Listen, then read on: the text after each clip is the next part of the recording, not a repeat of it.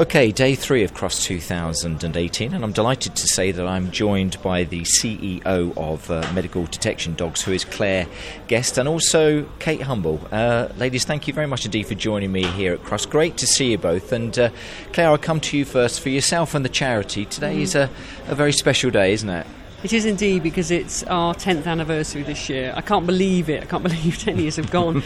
but um, this is a very sort of significant time, not just because, you know, we are 10 years old, but actually because of the um, acceptance now for the work that the Dogs is doing has just grown so much and it's very, very exciting. Great. And if you're going to have a 10th birthday, Who Kate, who better for, for someone to come along for well, you I, to cut I, it? And that's I what you was, did so, so well. I was really honoured to be yes, the cake cutter for today. But I um, came across the work of medical detection dogs um, a few years ago and met Claire and heard Claire's extraordinary story about the um, beginnings of this really pioneering uh, work, life saving, and it is life saving work. You know, that's a term that's bandied around a lot, but this really is. And um, just to be here today, to be here amongst people who have benefited hugely from the work of medical detection dogs, whose lives have been changed and saved by the work of medical detection dogs, is well, that's worth cake cutting. It certainly nothing is. Else. And you've seen it firsthand, haven't you, Kate? I absolutely have. I've been to the centre at Milton Keynes. I've seen the dogs,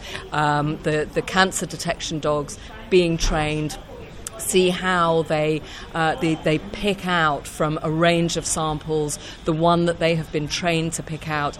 You know, people are very sceptical about the idea of a, of a dog playing doctor. You know, could a dog really diagnose a human condition like cancer better than a medical professional or some kind of specialist testing piece of kit. But what we've got to remember is that dogs have noses better than any piece of machinery, any piece of technology that mm-hmm. anyone can come mm-hmm. up with. And what Claire and her team have done is understand the effectiveness of that nose, but also understand the quite extraordinary relationship that we, two species, have between each other. And it's that relationship that allows these dogs to want to tell us that something is up, that something is wrong. And so it's Claire's kind of knowledge and experience of dog behaviour, um, plus that, you know, unbeatable piece of kit that a dog has, its nose, that makes them so valuable to us as a human race. It certainly does. It's all in the sniffing, Claire, I think, at the end of the day, isn't it? And, uh, you know, that's what it comes down to. They do seem to have this amazing ability, which, again, you and the, the charity have seen now for a number of years. Can you put your finger on exactly exactly well, what it is, t- uh, Claire? Well, well, as Kate said, I mean, it's actually a combination of two things. So the dogs have got this incredible sense of smell, uh, yeah. 300 million sensory receptors. So us humans, we've got 5 million.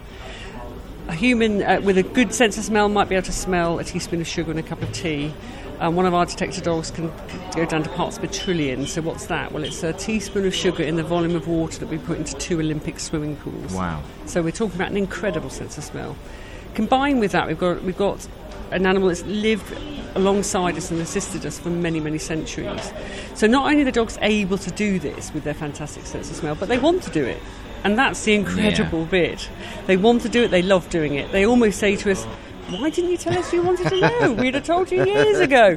So it's that sort of step forward, and that's what makes this so unique and so exciting. If only they knew what they were doing and how you know much you and so many people do well, appreciate it. It's not yeah. so much the dogs; it's us. Well, you know, it is. That's the what thing I mean. is, the dogs probably have been telling us for years, yes. and we've been ignoring Listen them. To me. Listen yes, to me. exactly. And and you know what needs to happen now, and it's happening. Um, but you know, I would like to see it happen an awful lot faster. Is is, you know, uh, the, the, the, medical profession, the, uh, the charities that work with conditions like cancer, really embracing this pioneering research and saying, how can we use it best? How can we use it most effectively? How can we speed up diagnosis so that people don't get cancer um, or, or, don't get diagnosis at a stage where it's too late to do anything about it? You know, this is the thing that these dogs can do. Claire can Claire can vouch for it because my goodness, it happened to her. Yeah.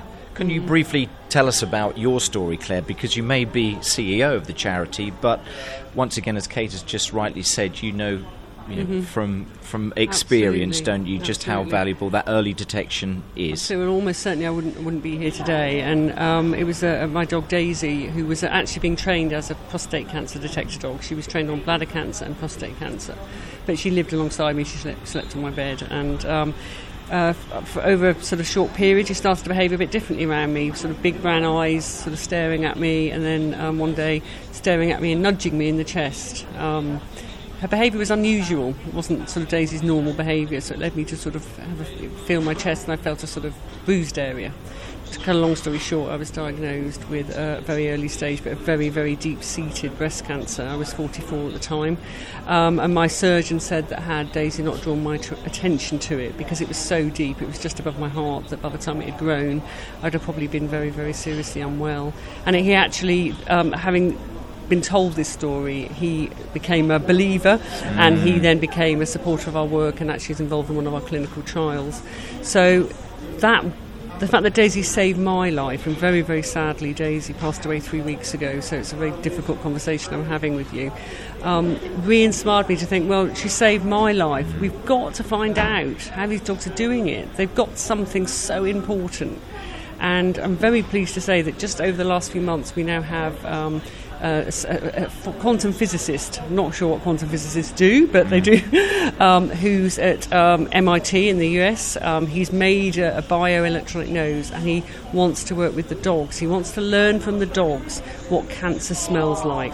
And hopefully, within the next five years, there will be a system that will be based on what Daisy did for me, and it will save thousands of lives around the Oh, world. fantastic! And I believe, if I'm right from reading the notes, the, the research in the UK continues as well at other forms of detection and other illnesses as well. And I would have mm. thought that you're, you know, mm-hmm. delighted that that work continues Absolutely as well, Claire. Delighted. And I mean, Parkinson's disease, for example, we've started working on Parkinson's disease. There's been no progress made whatsoever over the last hundred years in the diagnostics of Parkinson's disease. It's diagnosed by damage.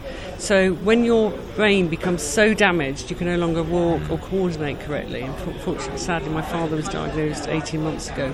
They say, "Oh, we think we've got you've got Parkinson's. Let's give you medication to see if it improves." That's that's that's how rude, that's how basic the, the diagnostics is.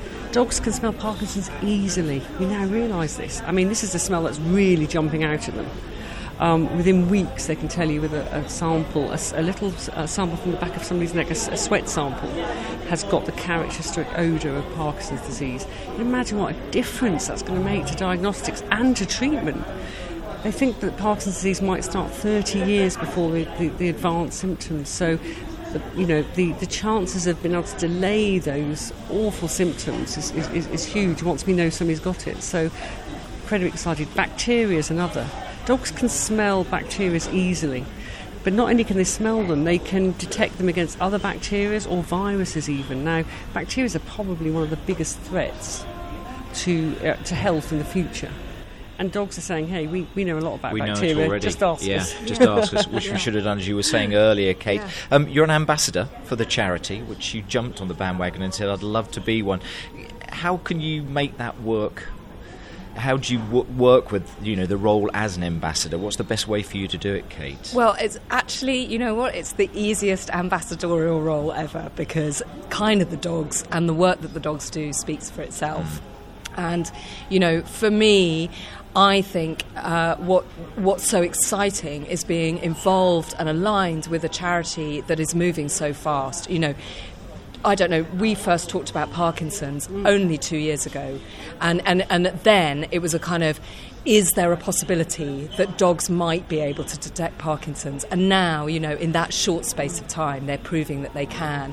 You know, this is a charity that to me is doing it's a doing charity and that's really important for me it's it's a, a charity that is identifying need and going out and coming up with solutions for it well who wouldn't want to be an ambassador for that It's fantastic to be involved, isn't it?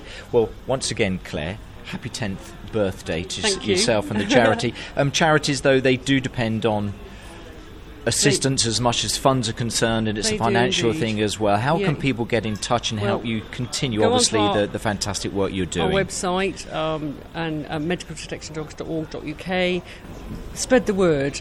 if anybody That's wants to, yeah, get involved. And also, of course, legacies are incredibly important. And one thing I would say is it's some, a subject we don't like to talk about. We're all embarrassed. We're British, um, but you know, if anybody leaves a legacy to us, I can assure them that it will save many, many, many lives in the future.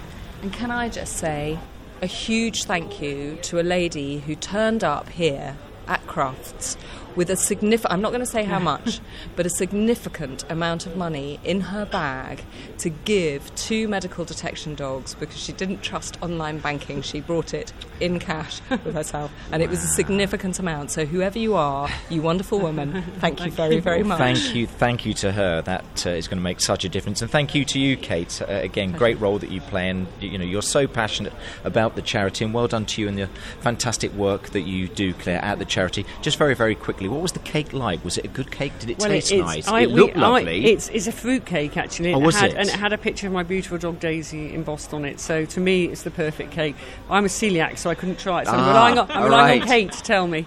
Well, I- I- and I haven't had a chance yet because you keep interviewing me. I'm sorry, I'm going to say do excuse the pun, but you were very humble because Kate was very aware of the fact that you were going to cut it and then you know deface Yeah. the cake, I- which is always the bad thing. Yeah. you took a picture before you did that, I did. not you, Kate? I did. So- It was a very beautiful cake. but it, and you cut it very nicely indeed. But again, Kate, Claire, thank you so much indeed. you. Thank you. Thank Thank you very much. Thank you very much.